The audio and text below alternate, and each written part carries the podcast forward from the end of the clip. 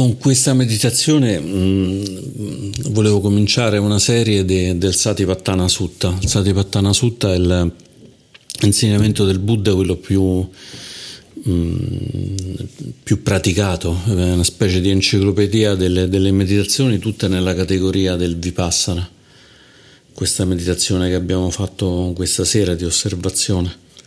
Abbiamo già fatto tutte le meditazioni invece del dell'Anapanasati Sutta che sono un po' diciamo, meditazioni di tipo samatha, quindi di calma, di raggiungimento anche dei jhana, dei stati di concentrazione e poi ci sono anche parte anche nel Satipattana di, di Vipassana, ad esempio quando si osservano i Dharma. In tutte queste meditazioni uno degli aspetti più importanti è proprio riconoscere che non c'è stabilità in pressoché nulla di quello che osserviamo. L'elemento più significativo dell'insegnamento del Buddha, se lo volessimo dire in una singola parola, è aniccia. Aniccia vuol dire che non c'è stabilità, che non c'è sicurezza, che ciò che nasce è destinato comunque a morire. Anche se il Buddha poi ci insegna che esiste anche un altro stato che è lo stato del senza morte uno stato invece di serena stabilità. È quello che si tocca quando si raggiunge anche per qualche istante il nirvana, è quello che si raggiunge in modo stabile quando si ha la piena illuminazione. In quel caso non c'è, non c'è nascita e non c'è morte. Ma noi siamo immersi nel mondo, il mondo invece continuamente composto da, da cose che si aggregano, per un po' esistono e per un po' non esistono più.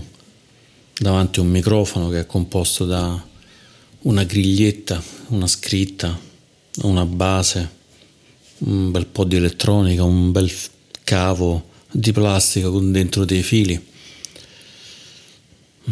Ma prima o poi questo, questo microfono si romperà il cavo di plastica si usurerà, uscirà fuori il rame, anche il rame piano piano scomparirà, così come la griglietta sarà corrosa dal tempo e non rimarrà più niente. E così come la griglietta anche il mio corpo subirà esattamente lo stesso trattamento.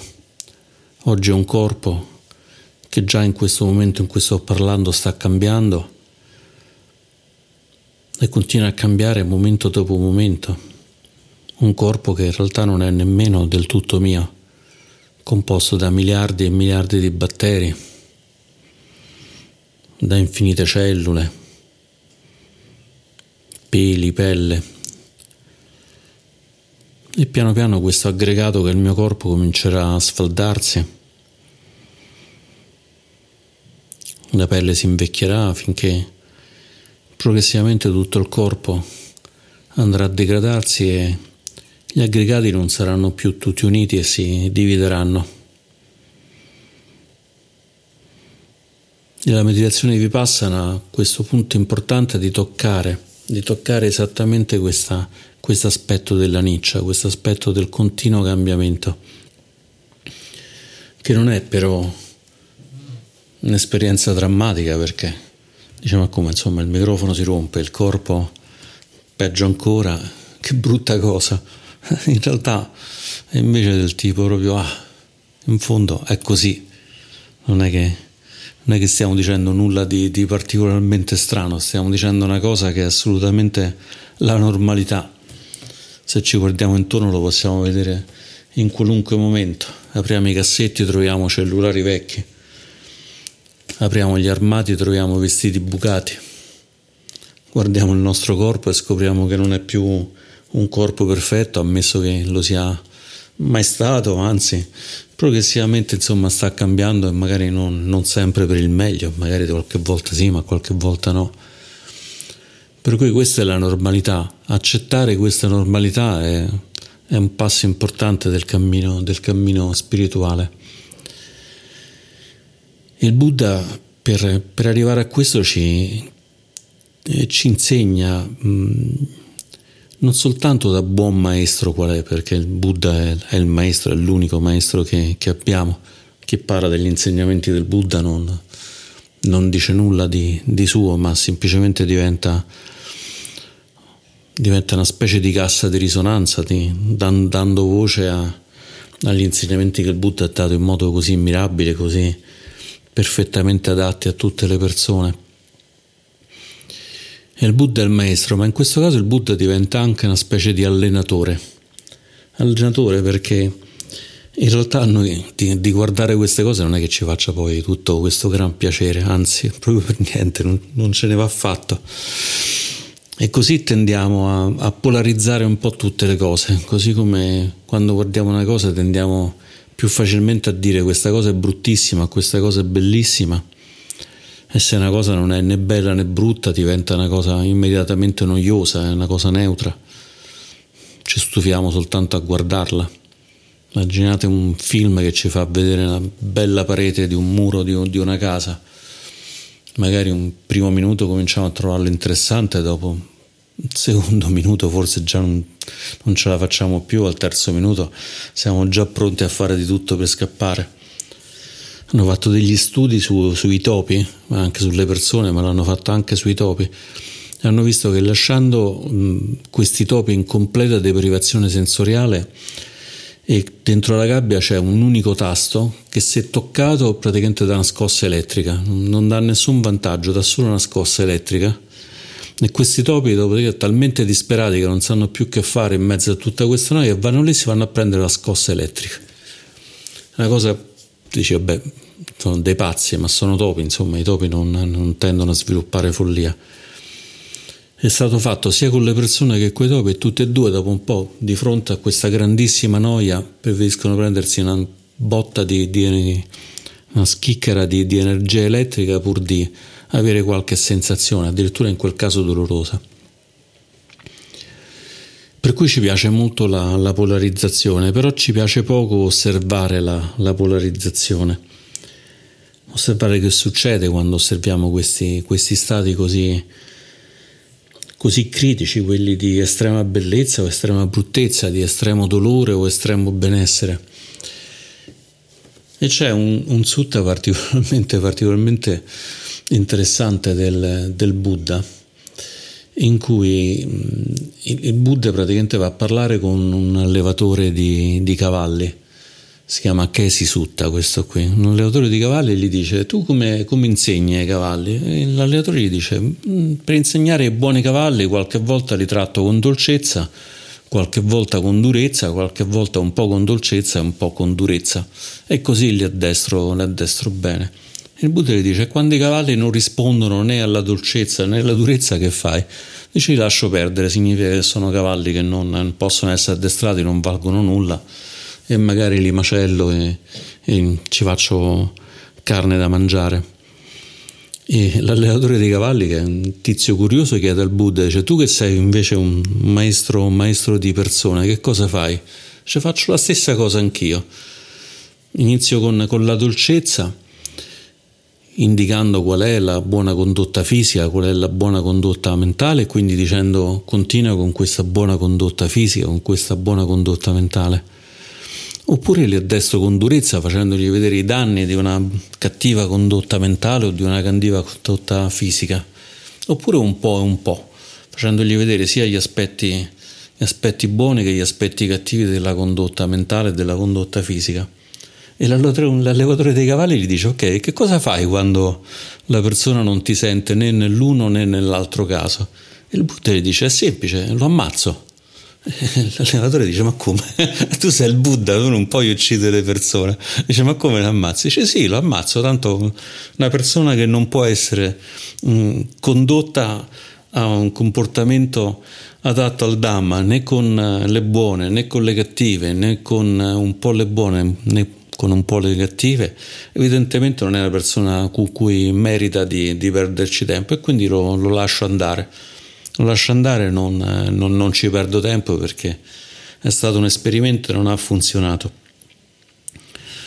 Abbastanza sconvolgente questo, questo insegnamento, io trovo anche un po' umoristico, probabilmente il Buddha un po' stava scherzando oppure stava semplicemente dicendo lo ammazzo nella mia mente, nel senso che lo, lo porto via dalla mia attenzione, non ci perdo più tempo in buona sostanza il Buddha probabilmente non uccideva nemmeno, nemmeno l'ombra di, di, un insetto, non tanto l'insetto, l'insetto in sé. Però è interessante questo, questo parallelo che c'è fra gli insegnamenti del Buddha e l'allenamento dei, dei, dei cavalli. E il Satipatthana Sutta, il, questo insegnamento del Buddha in cui ci insegna a entrare in contatto profondo, ad osservare quattro grandi categorie, che sono le quattro grandi categorie del corpo, innanzitutto quindi osservando il corpo, il respiro, la pelle, i capelli, tutti gli aspetti anche più infimi del corpo, addirittura anche il corpo che una delle meditazioni della parte del corpo è quella cosiddetta del cadavere, in cui è una meditazione di visualizzazione in cui ci, ci si siede e si immagina se stessi che morti in putrefazione e poi pian piano oltre la putrefazione con le ossa finché addirittura non si arriva al punto in cui arriva un vento e toglie via anche l'ultima polvere delle ossa. Questa fa sempre parte del gruppo, del gruppo delle meditazioni del corpo, quelle che si chiamano Kaya Nupassana, la, la consapevolezza del corpo. E poi c'è la consapevolezza delle sensazioni, queste sensazioni che nell'insegnamento del Buddha sono semplicemente riconoscere che c'è qualcosa di piacevole, spiacevole o di neutro, nulla, nulla di più, non è le sensazioni come le intendiamo noi di amore, disperazione, passione e così via, soltanto mi piace o non mi piace. Ho messo il dito su una saponetta e il senso è piacevole, ho messo il dito sul pulsante che mi dà la scossa elettrica dei topi e non mi piace. Oppure ho messo il dito su una mattonella per terra e non, né mi piace né non mi piace, è neutra. E queste, queste sensazioni, Vedana, quindi Vedana Nupassana, l'attenzione sulle sensazioni è particolarmente importante perché è uno dei punti in cui spesso ci facciamo andare all'attaccamento tramite la lunga catena della produzione condizionata. Il Buddha ci insegna che quando troviamo qualcosa di piacevole, spesso da lì nasce, nasce la brama, nasce Dana, nasce la sete e questa sede diventa attaccamento e poi da lì tutti quanti i danni del volere una, un, una rinascita, una qualche cosa che ci consenta di sviluppare questa cosa nuova che abbiamo toccato, questa cosa nuova che abbiamo bramato, fino ad arrivare effettivamente a una nuova nascita e dalla nascita poi inevitabilmente alla morte. Quindi l'insegnamento del Buddha è quello di riconoscere le sensazioni perché le sensazioni sono un po' la frontiera dove se non stiamo attenti diventiamo un po' come i cavalli, che un momento, un momento stanno attenti, un momento invece eh, provano a, a saltare, a buttare per terra il cavaliere. E l'altro grande blocco è invece quello della, della mente, il cittano-passana, l'osservazione del, del, dei pensieri, l'osservazione anche delle coscienze. Le coscienze fa parte comunque della parte della, della mente, dei ricordi e così via. E l'ultimo grande, grande blocco è invece l'osservazione del Dharma. Dharma in questo caso inteso sia come Dharma delle cose che esistono, quindi Dharma con la D minuscola, sia del Dharma con la D maiuscola, quindi l'osservazione delle quattro nobili verità, dei sette fattori di illuminazione e così via. E questo è il Dharma Nupassana. Dhammanupassana in Pali. Questi sono i quattro grandi blocchi del Satipattana Sutta che sono poi composti da innumerevoli, innumerevoli meditazioni. Il Buddha ci invita a osservare perché spesso noi siamo morti al nostro corpo e morti alla nostra mente non, non siamo coscienti e quindi non ci rendiamo conto di quello che succede. Di quello che succede. In particolare, facendo riferimento ai cavalli e facendo riferimento alla mia pratica, penso che una delle cose che mi ha insegnato di più è quella di costringermi a meditare nei momenti di maggiore difficoltà e anche nei momenti di maggiore felicità. Sono due momenti in cui tipicamente non c'è molta voglia di meditare. In genere meditiamo quando stiamo un po' bene o un po' male, ma quando stiamo molto male allora non ci viene voglia di meditare o se meditiamo tendiamo a fare delle meditazioni di calma, magari sul respiro in cui cerchiamo di calmarci ed è anche giusto che sia così.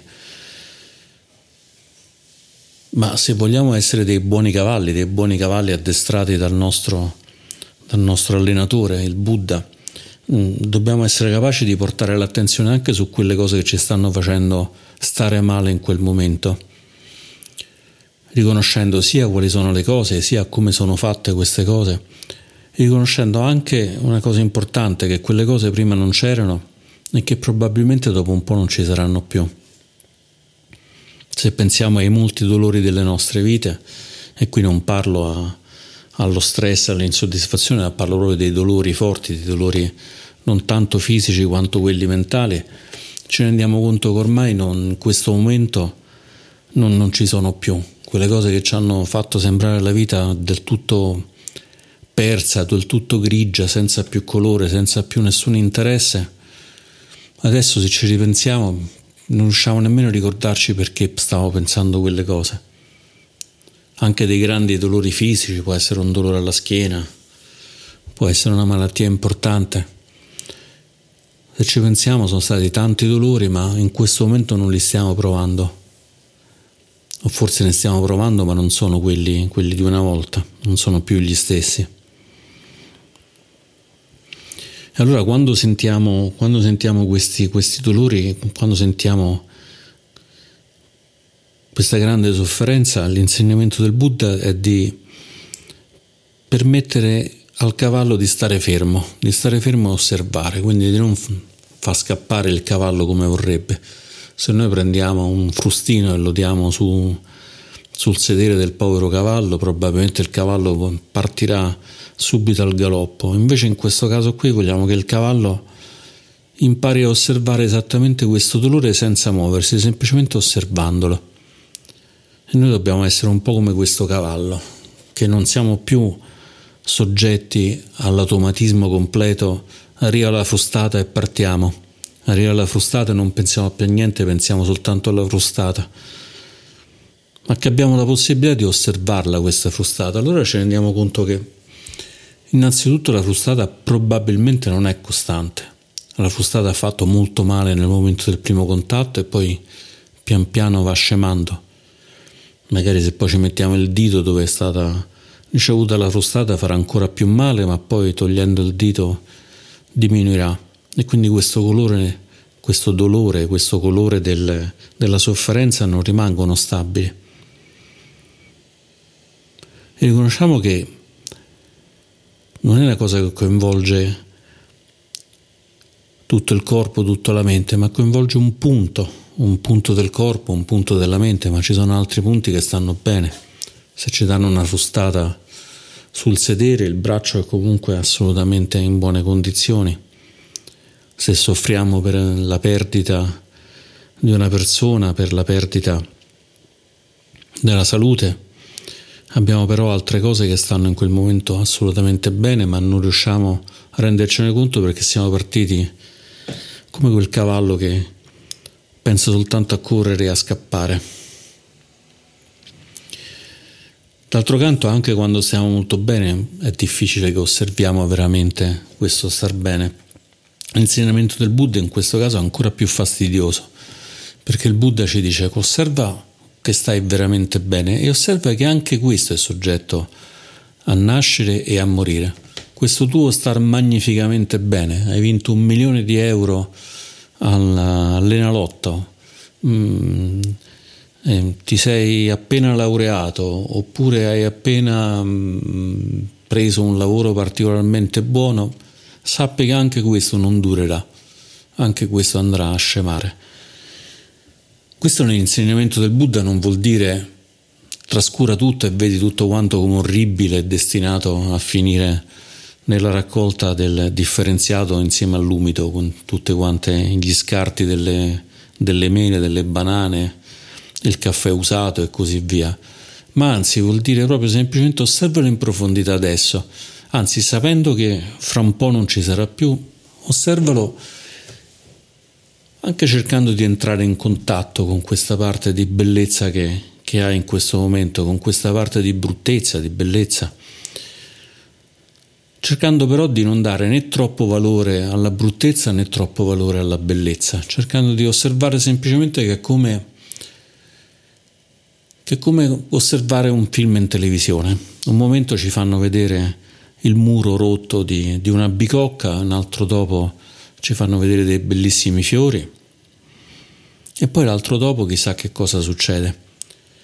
C'è un film molto bello di, di, dello stesso autore che ha fatto Solaris che si chiama Stalker. È un autore russo di cui in questo momento non mi viene, non mi viene il nome. Che è un film stranissimo perché sono delle persone che devono raggiungere un punto vietatissimo da raggiungere dove ogni loro desiderio verrà avverato e c'è una persona che è lo stalker, in questo caso ancora non c'era quel senso negativo che c'è oggi, che li accompagna lungo tutto questo percorso che è una specie di percorso spirituale. E per arrivare lì passano intorno a dei ruscelli, a dei prati e così via. Il film è veramente molto basato su, sul nulla, nel senso che ci sono scene che durano veramente minuti su, sull'acqua di un ruscello, su, sull'erba che si muove che si muove in un prato. Ogni tanto c'è qualcosa di particolarmente bello e qualcosa di particolarmente brutto. Ed è incredibilmente realistico come film, è molto poetico e molto realistico perché la vita è così. Ci stanno grandi momenti di noia, grandi momenti di bellezza, grandi momenti di bruttezza e poi però passa, passa. Ma la parte interessante è e cercare di capire se c'è qualcosa al di là di questo cambiamento continuo che ci può dare un, un po' di stabilità, un po' di, di sollievo. Il Buddha ci dice che non c'è niente che sia stabile in sé, che sia calmo in sé. E uno dice, beh, ma amico mio, grande amico mio Buddha, ma che mi insegni? Cioè, se non c'è niente, ma allora ma perché devo dar retta alle tue parole? E il Buddha ci insegna che la cosa è più sottile, che in realtà è un processo, è un processo. In un altro film che si chiama American Beauty, mm, un film abbastanza strano, ma a me piace molto c'è a un certo punto un ragazzo che filma qualunque cosa e c'è una parte del film in cui c'è questo ragazzo che filma una busta, una busta di plastica che vola nel vento. Una busta di plastica di quelle della spesa, non c'è assolutamente niente di, di, di particolare. Ma questa busta di plastica che vola nel vento io l'ho trovata veramente bella, veramente bella. E uno si rende conto anche delle cose stupide, assolutamente convenzionali, nel momento in cui non le vediamo più come cose fisse, rigide, bloccate, ma come le vediamo come, come se fosse una canzone, come se fossero delle note che, che compongono un canto. Il dispiegarsi di queste cose, allora stiamo nel processo. Il Buddha ci dice che è nel processo che troviamo la stabilità, nel processo dell'osservazione, nel processo del continuo cambiamento è che l'osservazione di questo processo è in sé stabile, è il processo che è stabile, non, è, non c'è cosa stabile se non questa osservazione continua, questa osservazione di cambiamento. Allora si prende anche la vita con molta più, più leggerezza, con molta più disinvoltura. Per cui certe cose che, che nella vita ci capitano, che sono particolarmente dolorose, particolarmente fastidiose, possiamo semplicemente osservarlo come un momento brutto di un film, sapendo che poi tanto arriverà qualcosa di diverso. E se arriva qualcosa di molto bello, anziché perderci completamente all'interno di questa bellezza, possiamo osservarla con piacere, però senza farcene afferrare completamente. Perché se ci facciamo afferrare completamente dalla bellezza, poi rischiamo di, di rimanere male quando poi questa bellezza scompare magari vediamo anziché la busta che vola nel vento, vediamo un fiore che vola nel vento. Poi scompare e diventa la busta, diciamo come c'era un bel fiore, adesso c'è questo schifo della busta. Ma il processo è così. Ed è lì che possiamo trovare la stabilità. Ma per trovare questa stabilità dobbiamo essere un po' come questi benedetti cavalli, pronti a sferzarci quando quando facciamo delle cose che non sono adatte né al corpo né alla mente e anche pronti a trattarci bene, a trattarci bene con dolcezza, come diceva il Buddha, quando invece stiamo facendo delle cose adatte al corpo, adatte alla mente, adatte a noi, adatte a tutti, a tutti gli altri. Allora con questo, con questo, addestramento, con questo addestramento da cavalli, ma noi forse non siamo così diversi dai cavalli, e comunque i cavalli sono degli animali bellissimi, con questo addestramento da cavalli pure noi possiamo riuscire a semplicemente correre e star bene. C'è in, non soltanto nel buddismo ma in molte tradizioni spirituali c'è questa idea che quando, che quando la mente inquieta, quando la mente non è ancora bilanciata da, dal, dal Dhamma, dall'insegnamento, si, si, pensa sempre a qualche cosa. Poi quando si raggiunge, si raggiunge invece questa, questa stabilità, quello che si fa è semplicemente quando si ha fame si mangia, quando si ha sonno si dorme